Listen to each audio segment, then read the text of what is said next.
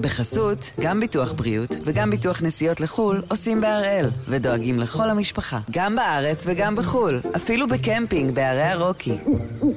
כן, גם שם, כפוף לתנאי הפוליסה וסייגיה ולהנחיות החיתום של החברה.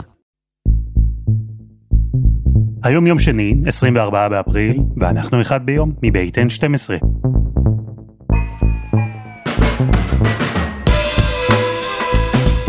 אני אלעד שמחה יופי, אנחנו כאן כדי להבין טוב יותר מה קורה סביבנו, סיפור אחד ביום, בכל יום.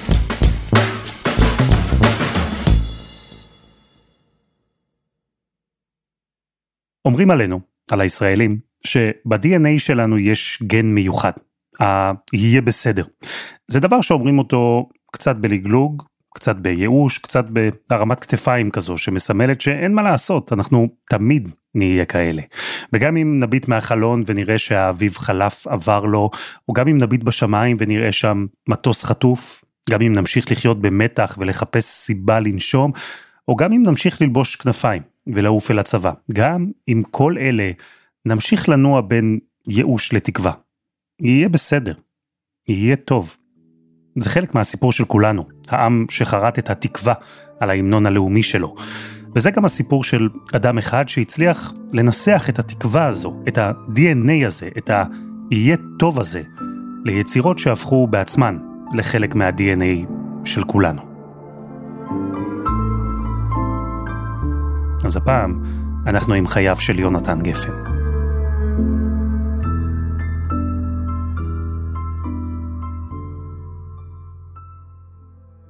שלום לירון זייד.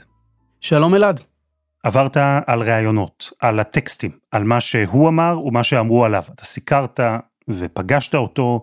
אני תוהה אם פיצחת את סוד הקסם של יונתן גפן. אני לא יודע אם זה סוד הקסם, אבל אני חושב, זאת אומרת זה לא סוד הקסם אולי של ההצלחה, אבל זה כן סוד הקסם של היצירה שלו, העובדה שהאדם הזה בעצם חי שני חיים מקבילים. כי אם אתה מסתכל על אה, יונתן גפן הפרסונה שכולנו מכירים אז זה באמת יוצר מופתי שהביא פה ערימות ערימות ערימות של שירים שכותבים אותנו שמבטאים אותנו שירים על תקופות ועל מקום ועל אהבה ועל פחד ועל ילדים ועל כל כך הרבה נושאים. אבל בקו המקביל יונתן הפרטי אם אתה צולל ככה לביוגרפיה שלו ולסיפור החיים האישי שלו אתה מבין שזה אדם ש... כמעט באופן יומיומי היה עסוק בהישרדות. עד כדי כך, נפל לתהומות שלא כל אדם מסוגל לקום מהן, אדרבה ואדרבה, כשהוא חטף את כל המהלומות האלה ביחד ב- ב- ב- בסיפור חיים אחד. אז בואו נתחיל את סיפור החיים הזה מההתחלה. יונתן גפן נולד בנהלל, בעמק יזרעאל, אה, למשפחה שהחלק המורחב שלה הוא כבר אגדה חיה, אני מדבר על הדוד שלו, דוד משה, משה דיין בשבילך, אח של אימא שלו אביבה, אביבה היא במקור אביבה דיין, לימים אביבה גפן, אבל אם אתה מצמצם ועושה זום אין לתוך הבית הפרטי של משפחת גפן, של יונתן והאחיות שלו וההורים שלו, אז אתה מגלה בית מפורק, אתה מגלה אבא שלא באמת היה שם, שנטש. יש לי כמובן סיבות רבות לכתוב או לא לכתוב על האדם האומלל שבמקרה הוא אבא שלי. אנחנו לא בוחרים את ההורים שלנו. בעשרת הדיברות, הדיבר היחיד שאיני יכול לעמוד בו הוא, כבד את אביך ואת אמך. ומה אם אבא שלך משפיל אותך ומתעלל בך? גם אז עליך לכבד אותו? יש דברים שהם פטורים, ויש דברים שהם לא פטורים. אה, אתה מגלה אימא שחלתה בדיכאון, במאניה דיפרסיה, כפי שהגדיר את זה יונתן גפן, וגפן מספר שבעצם כל עניין הכתיבה היה אצלו איזשהו סוג של אה, ניסיון לתת נחמה לאימא, כי הוא סיפר שאימא שלו העריצה אה, משוררים וסופרים, ודבר שהסב לה הרבה נחת זה דבר שהוא שם לב אליו כילד, זה שכשהוא היה יושב עם נייר ועיפרון וכותב, היא הייתה ככה מסתכלת עליו מהצד ומתמוגגת, אה, מהמשורר הצעיר שלה. והדבר הזה סוג של אולי החזיק את הבית. אז אתה כבר יכול לנסות לדמיין לעצמך את הילד הקטן הזה הרך בשנים שחי עם כאלה הורים מורכבים, והוא נושא על כתפיו את רגעי החסד הקטנים של אמא שלו רק בזכות זה שהוא יישב ויכתוב. אבל מחוץ לבית, אם תלך עם יונתן הקטן הזה לכיתה, לבית הספר, תגלה את הילד הכי קטן בכיתה.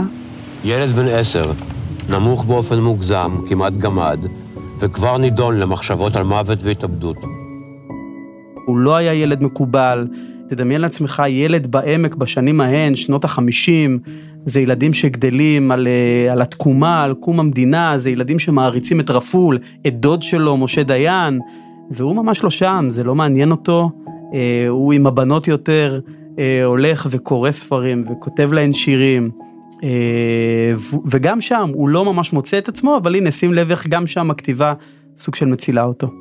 זה משהו שמסכם אצלי את כל הלבטים, את כל החרדות, את כל פחד המוות שהיה לי כל חיי. ולדעת אה, הפסיכולוג שמטפל בי כבר יפה, זאת אומרת, הוא אומר שזה גם התרפיה החשובה ביותר. הייתי הילד הכי קטן בכיתה, הכי קטן בשיעור, הכי קטן בהפסקה.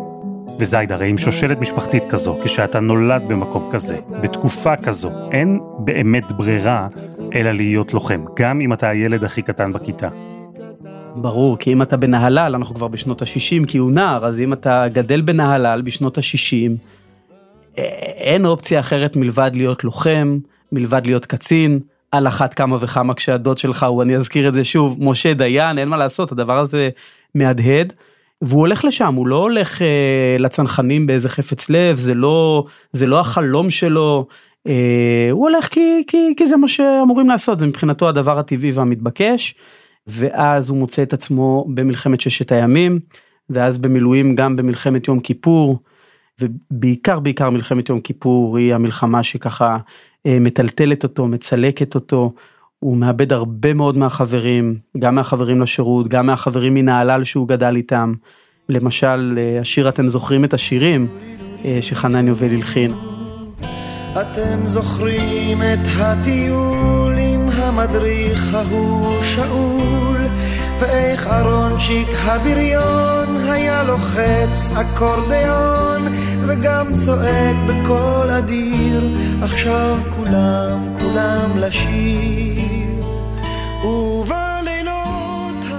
בעצם הוא תיאר יונתן גפן שכל האנשים שם שמדוברים בשיר הם חבר'ה שגדלו איתו בנהלל. אהרון שיקה בריון וכמובן הוא אמר שזה לא השמות האמיתיים את השמות האמיתיים הוא הצניע אבל אבל כל דמות שם שהוא מתאר זו דמות אמיתית שהוא זוכר אה, מהילדות ומהנעורים בנהלל ו, וזה מישהו שנפל בקרבות.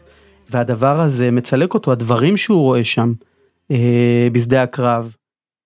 החוויות מהשירות צילקו אותו, גם מהמלחמה, גם עיצבו אותו, אבל זה לא רק הן, כי באותה תקופה, נכון, הוא חווה עוד טראומה מהבית. כן, כן. בתוך השירות הצבאי שלו הוא מתבשר על זה שאימא שלו מתה, ממנת יתר של אה, תרופה. אגב, הוא טען עד יומו האחרון שהיא התאבדה, כחלק מאותו דיכאון, מאותה מניה דיפרסיה. אני זוכר שבשירים הראשונים שהיו ברדיו, נגיד אוריה היה הראשון שלי, אחרי זה גברת לוין, והיא אמרת, אמא, זה אני ברדיו עכשיו. את שומעת? אני מסתכל למעלה. והרבה שירים שכתבתי, או כל השירים שכתבתי יש להם כתובת, אבל הרבה שירים זה, שכתבתי זה מין סיאנס שערכתי עם אמי. אפילו שיר שכולם מכירים, מקום לדאגה, זה שיר שבעצם אמרתי, אמא לא מתה, היא חיה באיזה מקום ש... שאלוהים שומר עליו את כל האנשים שטעו בו, בקצה השמיים ובסוף המדבר. והוא מוצא את עצמו חייל צעיר בן 19, עם אחות קטנה, ענת בת 4, והוא כותב לה מכתבים.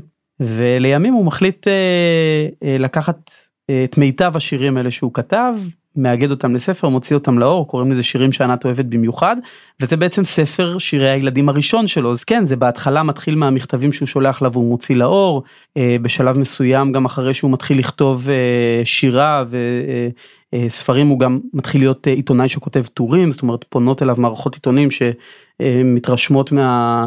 מה, מהבחור הצעיר המוכשר שזה עתה יצא מהצבא והוא בעצם אה, צומח גם ככותב שירים וגם ככותב אה, טורים בעיתון. ואם דיברנו על סיפור חיים קשה ועל כאב, אז בשלב הזה הטראומה הכתה בו שוב.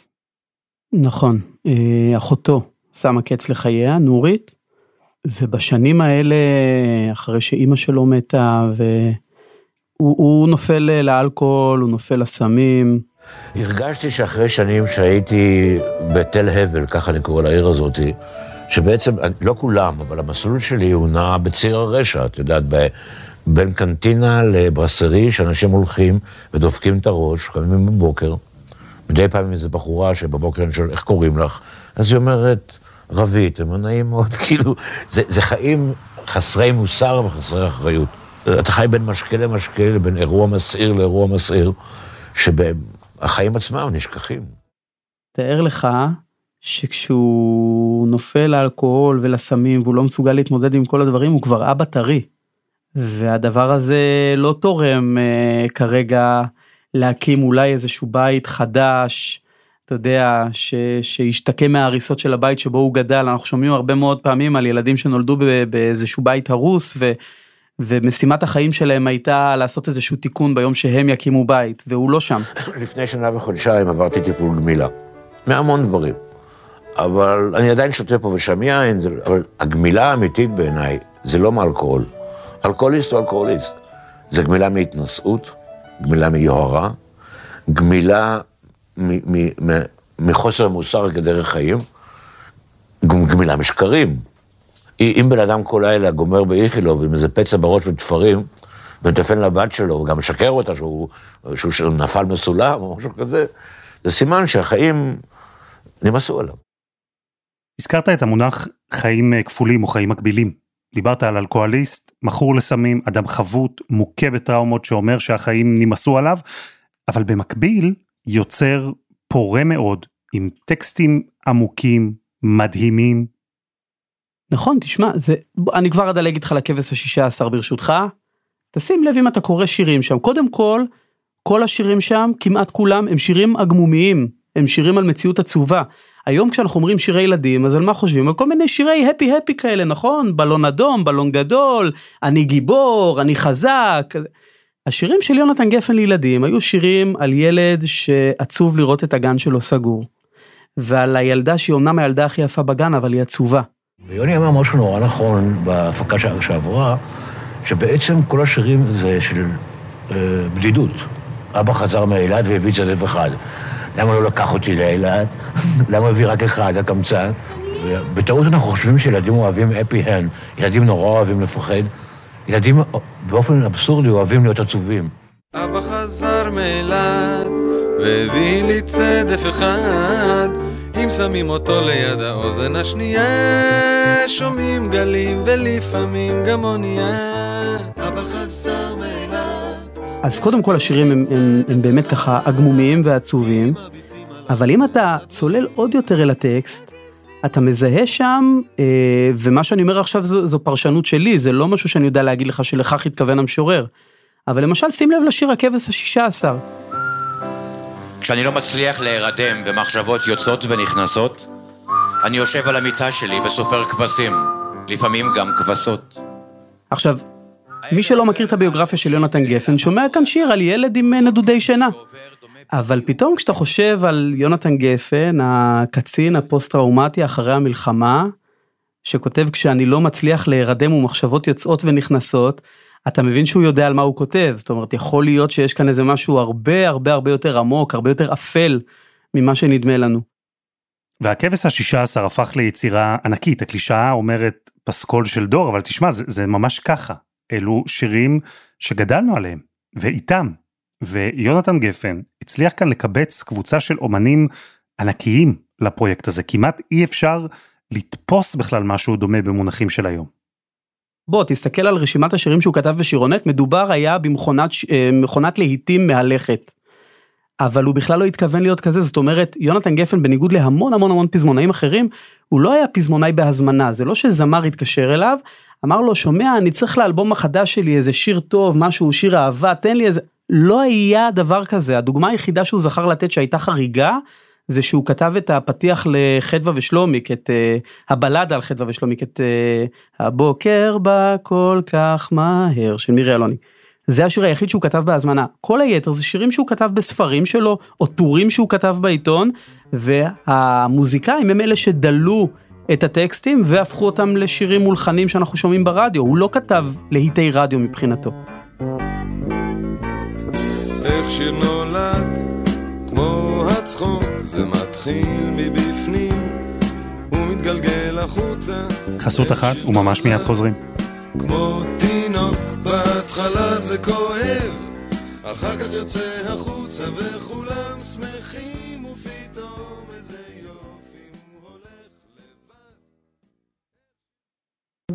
בחסות, גם ביטוח בריאות וגם ביטוח נסיעות לחו"ל עושים בהראל, ודואגים לכל המשפחה, גם בארץ וגם בחו"ל, אפילו בקמפינג בערי הרוקי. כן, גם שם, כפוף לתנאי הפוליסה וסייגיה ולהנחיות החיתום של החברה. מיקי גבריאלוב, שלום. שלום, שלום מאוד. מתי הכרת את אה, יונתן גפן? אתה זוכר? אני רק, רק שמעתי עליו כמשורר, ושהוא בא מנהלל, ושהוא היה קצין בצבא, ושהוא רק עכשיו הגיע לתל אביב והתחיל uh, להתערבב בבוהמה התל אביבית. Uh, הוא מאוד הרשים את כולם מסביב מבחינת uh, משורר, כמישהו שכותב. ורק אחר כך פגשתי אותו כשעבדתי עם אריק איינשטיין, זכרו לברכה, על האלבום סע לאט, והוא הביא את הטקסט לא הבטחתי לך אף פעם גן של שושנים, ואז הלחנתי את זה, ואז הכרתי אותו. לא הבטחתי לך אף פעם גן של שושנים. ומשם גם נולדה עבודה משותפת שלכם, שיתוף פעולה שלך ושלו. כשפגשתי אותו זה היה בתקופה שהוא בעצם אה, העלה את המופע מכתבים למערכת, יחד עם דני ליטני, והוא פנה אליי, דיבר איתי. כשהתחלנו קצת לעבוד ביחד, בעצם הכרתי בן אדם בגובה העיניים, מדבר איתך, אתה יודע, חופשי כזה, פתוח, לא אליטיסטי ולא יהיר ולא שום דבר מהכיוון הזה. וזה שחרר, שחרר אותי מאוד, כי אתה יודע, בכל זאת, אה, אנשים מהסוג הזה, שהם באו מתרבויות שונות משלי ועם יכולות כתיבה, שאני אז לא הייתי כזה אחד שבכלל העריך את עצמו כמישהו שמלחין מי יודע מה, והוא פתאום נתן לי צ'אנס לעשות משהו אחר. ויותר מזה, הוא בכלל אה, ביקש ממני שאני אעשה חיקויים על הבמה. עשיתי חיקוי של רבין, וזה היה קצת, זה היה יותר מדי, אבל אה, זה, כאילו, עשיתי חיקוי של רבין שנכנס לתוך uh, תחת של מישהו, וזה, אבל זה, זה, הייתה, זה היה המופע, המופע הוא היה סאטירי, ציני, עם הומור ועם סרקזם ועם uh, הרבה בעיטות לפנים מבחינת טקסטים, הוא לא חסך בזה יונתן, והוא בסוף דחף אותי לשיר את אבא סיפור. ים כחול ושמיים שתי סירות של נייר. זה שיר שאני לא, לא שרתי אז uh, כסולן, זמר, לא הייתי כזה. והוא בעצם דחף אותי להיות uh, זמר, ושרתי את זה מול uh, קהל, שזה ריגש אותי מאוד. גם הקליטו את המופע הזה, שמעתי את כל התקליט, והגיע שיר אבא סיפור. כששמעתי את אבא סיפור, פשוט נבהלתי, אני נשמע, אמרתי לעצמי, יונתן, אי אפשר לשים את זה. הוא בא אליי ונתן לי נשיקה במצח, אמר לי, מה, כמו דבש, עזוב אותך, הכל יופי. אז אני יכול להגיד שבעצם יונתן הוא זה שדחף אותי וזרק אותי למים בלי שאני אדע שאני יכול לשיר בכלל. מה באבא סיפור משך אותך? למה דווקא השיר הזה גרם לך להתרגש ככה וגם לצאת מאזור הנוחות שלך ולשיר בפעם הראשונה מול קהל? תראה, זה אה, בעצם טקסט אה, מערכון על, על ילדים, על העניין של הזאב והכיפה האדומה וכל הסיפור הזה, שהוא עשה לזה אנלוגיה לחיים עצמם, אבל דרך, אה, אתה יודע, העיניים של ילדים כביכול. והטקסט הזה בעצם אומר לך שהכל פסטורלי והכל יפה, אבל uh, הילד לא יכול uh, לישון, הוא צריך שיספרו לו סיפור, הוא צריך שידאגו לו, והוא צריך שיאהבו אותו וירצו אותו. כשאני שר שיר כזה, אבא סיפור, לי לא היה אבא שסיפר סיפור, היה לי אבא שעבד קשה בשביל לפרנס אותי. ואת כל האחים שלי והאחיות שלי ואת אימא שלי. אז uh, דברים כאלה מדברים עליי, אפילו אם אני לא חוקר את זה ומפרק את זה ומנתח את זה, זה פשוט נוגע לי ברגש שהוא קיים אצלי, והרבה פעמים זה גם מזיל דמעה. מההיכרות שלך איתו, ועם הטקסטים שלו, ואולי גם עם האופן שבו הוא ניגש אליהם, האופן שבו הוא פירש אותם, במופעים המשותפים שלכם, יונתן גפן היה אדם עצוב? אני לא יכול להגיד לך שהוא היה אדם עצוב, אני חושב שהוא היה מופנם בתוכו עם היצירה שלו ועם המחשבות שלו, אבל כלפי חוץ הוא הפגין כביכול ביטחון ושמחה והכל סבבה ואפשר לצחוק ולספר בדיחות ואתה יודע, זה כמו הליצן הצוחק שמזיל דמעה בסוף. שנשאר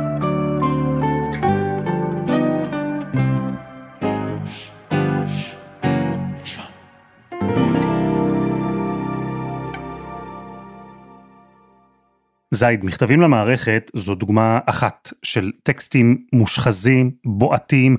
לגפן בכלל לא פעם היו התבטאויות מאוד שנויות במחלוקת, קשות מאוד, מחלקן הוא גם חזר בו אחרי שהסתבך. אין ספק שכל אדם שתגיד לו את השם יונתן גפן, אולי הדבר, אם לא הדבר הראשון, אז הדבר השני או השלישי שהוא יגיד לך זה על, על, על היותו איש שמאל. אה, כי הוא באמת, הוא בטורים שלו בטח, הוא, הוא כתב על זה כל כך הרבה והוא מתח ביקורת כל כך קשה על המדינה, על החברה הישראלית, על הממשלות שהנהיגו אותנו, אגב על כל הממשלות, תסתכל אחורה בשנים, אני לא חושב שיש ממשלה שלא חטפה ממנו אה, ביקורת. עליתי לבמה לא בגלל שאני רוצה, אלא בגלל שאני צריך. כי הקול שלנו, של מה שנקרא מיעוט, לא קורא לזה שמאל. אין שמאל וימין, יש למעלה ולמטה, ועכשיו אנחנו למטה. אז אני מהווה קול לכאלה שאולי אין להם קול, זה מה שאני מרגיש, אתה יודע, שהם חושבים כמוני, אבל לפעמים לדבר על זה, יש לי צורך לבוא ולהגיד, עוד בחיי, אני, אני והמדינה, אנחנו בטיפול זוגי כל הזמן. ודע לך שאני אוהב את הארץ. אף אחד לא יודע, זה סוד שאני שומר לעצמי, וכמו שאמר אלבר קאמי, אתה יכול לאהוב גם את הארץ וגם את הצדק. אבל כן, הדבר הזה הפך אותו לשנוי במחלוקת. ולא ראית שזה הזיז לו. זאת אומרת, אנחנו יודעים עד כמה אומנים אה, בדרך כלל מונעים משיקולי אגו, ונורא נורא רוצים לקבל אה, הערכה והוקרה, פרסים, תארים, והרבה מאוד אומנים מבינים שחלק מהמחיר כדי לקבל את, ה, את התארים האלה הוא לפעמים אה, לשתוק, לפעמים להבליג. ויונתן גפן לא היה מוכן בשום פנים ואופן לוותר על הדבר הזה, הוא שילם על כך גם בבריאותו, ממש בשנים האחרונות. הוא הותקף בביתו על ידי אלמוני שדפק בדלת והכניס לו מכות רצח וצעק לעברו בוגד בוגד. בכל יום שישי שמישהו דופק בדלת זה או שכנה שקוראים לה רינת, שעושה לי עוגה, אי אפשר להפסיק את זה, או זה ילדה שמביאה לי שיר, שכתבה, או ציור על פי השיר שלי, ואני פותח ואני גם מסתכל למטה לכיוון הטוב, ואז אני חוטף אגרוף, זורקים עליי איזה עשרים ביצים, ומשכיבים אותי על הביצים, על הממרח הזה, וזה כאב נורא, מה אני אגיד לך, שתי צלעות אה, נסדקו. הוא אמר שאני בוגד והוא שמאלני והוא צודק, כאילו. אני אף פעם לא אפתח יותר לפני שאני אדע מי זה. יש לי כל כך הרבה מכלי של פלפל ותרסיסי... אני יכול לפתוח בסטה ולמכור עוד ממנה. וגם קניתי לילדים שלי, שיהיה להם. אה, היה לו פוסט אחר שהוא כתב באינסטגרם שהוא השווה את אה, אה, נערה פלסטינית שסתרה לחייל צה"ל, הוא השווה אותה לאנה פרנק וחנה סנש. וגם על זה הוא חטף, או אביגדור ליברמן שהיה שר הביטחון, קרא לגלי צה"ל להחרים את יונתן גפן ולא להשמיע שירים שלו, זה כמובן לא קרה. פתאום ראיתי את התמונה הזאת של הילדה ג'ינג'י מביאה סטירה לחייל, שגם כתבו שהוא התנהג באיפוק. תודה רבה, חייל עברי, ש... שאתה לא נטרלת אותה. אני חשבתי, אני כבר לא חושב ככה, שאם אתה כותב באינסטגרם, בפייסבוק, אתה פונה לאנשים שהם בדרך כלל בדעתך. ופשוט כתבת את זה. פשוט כתבתי את זה. אני פתחתי את, ה... את הדלת, כל מי שיש לו טלפון, מספרים חסויים, כל הגינה הייתה מלאה בפפרצי, כל מי שיש לו עט, כולל משוררים זקנים ונרגנים, כתבו נגדי בצורה מכפישה, בצורה לא הולמת. ואכן, אחרי שחשבתי על זה, אני, אני ואני ואני, עם עצמי, לא עם אחרים, אמרתי, אם זה פגע באיש אחד שהוא ניצול שואה, זה היה מיותר. אז מההשוואה הזו הוא חזר והתנצל עליה, אבל אתה יודע מה? צריך לומר משהו לזכותו ולהגנתו גם בהקשר הזה, כי הוא הגן על זכויות גם של אנשים שהוא מאוד לא הסכים איתם. אני זוכר למשל אמירה מאוד ברורה שלו בעד אריאל זילבר. כן, כשהוא ואריאל זילבר, ושניהם יצא שהם היו שותפים ברשימת זוכי פרס אה, אמי למפעל חיים. ואז אה, הייתה סערה נורא נורא גדולה, אחינועם ניני אז הנהיגה איזה אה, מאבק של אומנים נגד הענקת הפרס לאריאל זילבר בשל דעותיו הקיצוניות מימין, ו, ו, והיו מי שקראו ליונתן גפן אה, להחרים את הטקס כל עוד אריאל זילבר מקבל את הפרס. ויונתן גפן שמר על שתיקה, לא החרים שום טקס, ידעו כולם שהוא עומד להגיע ולקחת את הפרס שמגיע לו, אבל הייתה ציפייה מאוד מאוד גדולה אז באולם, האולם היה אז מאוד מאוד דרוך לקראת עלייתו של יונתן גפן לבמה, וכשהוא עלה, הוא אמר דברים נורא נורא נורא מרגשים. הוא אמר, אני, אריאל, אני יכול לא להסכים איתו, אני יכול אפילו לרצות לחנוק אותו מרוב שאני לא מסכים איתו, אבל אני גם יכול לאהוב אותו, וזה לא סותר. הדיאלוג תמיד יהיה חשוב יותר מכל חרב, תמיד. והטבח תמיד, לדבר, לדבר, לדבר, לדבר. ומשהו באמירה הזאת שלו, של איש השמאל, שבאמת אי אפשר לחשוד בו לרגע שהוא שינה את דעתו, לראות אותו כל כך נאמן לעיקרון הזה של חופש הביטוי, לא משנה מי, מי, על ה, מי, במוקד כרגע, זה פשוט היה דבר אה, מעורר השתאות, הוא כמובן קיבל אז הרבה הרבה מחיאות כפיים ברגע ההוא, אה, והוכיח שהוא לא, אתה יודע, הוא, הוא לא אומר את הדברים רק כשזה נוגע לעצמו ולדעות שמוצאות חן בעיניו. ובסוף, אם מסתכלים על כל מכלול היצירה שלו, על 273 ערכים של שירים שמופיעים תחתיו בשירונט, היו עוד. יונתן גפן כתב לילדים וכתב למבוגרים, והוא כתב טקסטים פוליטיים ושירי אהבה, והוא תרגם שירה ויצר שירה, והוא כתב על שכול, אישי ולאומי, סתם על אנקדוטות מהחיים. היקף היצירה שלו הוא היה עצום.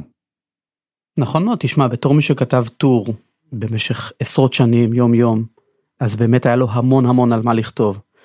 כשזה האוצר, וכשהכל ככה בחרוזים, ו... אז אה, למשל, חנן יובל רואה טור, שבו כבר הזכרנו את השיר הזה, יונתן גפן אה, כותב על אה, חבריו לנהלל.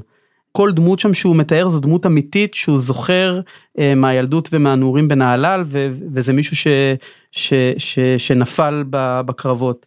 אה, והוא שואל אתם זוכרים את השירים ששרנו אז את שמי הפז ושם כמובן יש את אה, שורת המחץ אה, כמה זה היה פשוט לשיר לחיות ולא למות. רואה את הטקסט הזה חנן יובל מחליט לתת לו לחן והופך אותו לקנון ישראלי לשיר יום זיכרון. עוד דוגמה כזו שאתה רוצה, הנסיך הקטן מפלוגה ב', גם זה, זה היה טור בעיתון, אוקיי? טור שהוא כתב לעיתון, יונתן גפן, ושם טוב לוי עשה ממנו מה שעשה ממנו.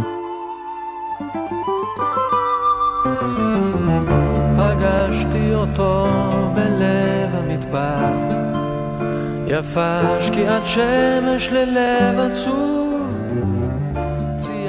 ובשנים האחרונות אולי הוא לא ממש מצא שלווה מלאה לנפש שלו, לכל אותו אובדן וכאב, אבל היה נדמה שיש שם חיבור מחדש למשפחה, הוא דיבר המון על הנכדים, על הזמן שהוא מבלה איתם, גם עם הילדים, הוא בילה הרבה.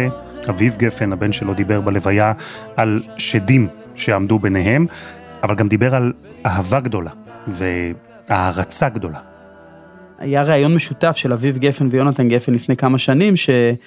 שהכתב בא ושואל את אה, יונתן, אומר לו, תגיד, בואנה, הבן סגר איתך חשבונות על ימין ועל שמאל בשירים שלו, בראיונות שהוא נתן, ב, ביצירה שלו בכלל, איך אתה, איך אתה מוכן בכלל לשבת לידו ולדבר איתו? אז יונתן גפן אומר לו, תשמע, אני מקבל, אני מחבק את ה... אני לא מצטט את המילים בדיוק, אבל הוא אומר, אני מחבק את הביקורת הזו, אני מקבל אותה באהבה גדולה, והאמת אני אגיד לך, אני מעדיף שהוא יישב ויכתוב עליי אלף שירים ויטנף עליי, מאשר שילך ויפרוק את כל הזעם הזה עליי במכות שהוא ייתן למישהו, או שהוא חלילה יירה באיזה מישהו. עדיף שיוציא עליי את המילים הקשות שלו. אתה יודע, פתחתי ושאלתי אותך מה סוד הקסם, ועד עכשיו תיארנו כאן סיפור אישי מיוחד שמשתלב עם סיפור לאומי, החיבור הזה שלהם קורה ביצירה. אז אם אתה צריך לזקק את כל עשרות השעות של התבטאויות של יונתן גפן, שצפית בהן שוב ושוב בימים האחרונים, מה לדעתך שווה שניקח איתנו? האמת שיש משפט אחד שככה כשנברתי ב... בחומרי הארכיון שלו אה, אחרי מותו, היה משפט אחד שהוא אמר שהרס אותי. הוא אמר סליחה שאני לרגע הופך להיות אה, פדגוגי משהו, אבל אני רוצה להגיד משהו על מערכת החינוך. תראו, הוא אומר, אני, סיפור ההצלחה האישי שלי, הוא נובע רק בזכות דבר אחד, שאני יודע לבטא את עצמי במילים מעולה. זה הדבר שהציל אותי בחיים. ואם רק אפשר היה שכל ילד במערכת החינוך שלנו ילמד לבטא את עצמו במילים, לתאר את מה שהוא רוצה, את מה שהוא מרגיש, את מה שהוא חושב, בצורה מדויקת, אם רק זה היה מתאפשר, הייתה כאן הרבה פחות אלימות, והיה כאן הרבה פחות לחץ, והיה כאן הרבה יותר טוב. ויש משהו באמירה הזאת ש... שזה כאילו על פניו נשמע פשטני כזה וזה, אבל אתה פתאום חושב על זה ואתה אומר, וואלה, וואלה, הדבר הזה אולי באמת יכול להציל חיים עד כדי כך.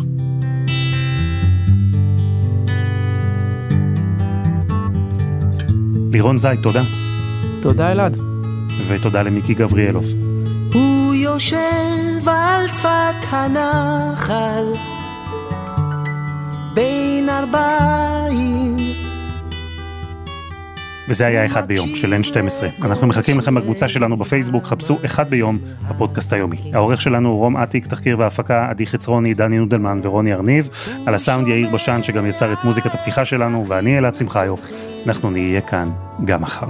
והטל יורד לו וכופה על לחייו כמו פנינים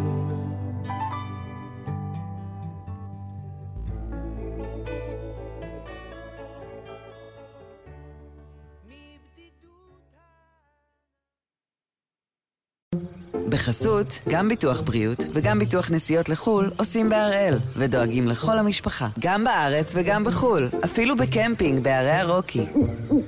כן, גם שם, כפוף לתנאי הפוליסה וסייגיה ולהנחיות החיתום של החברה.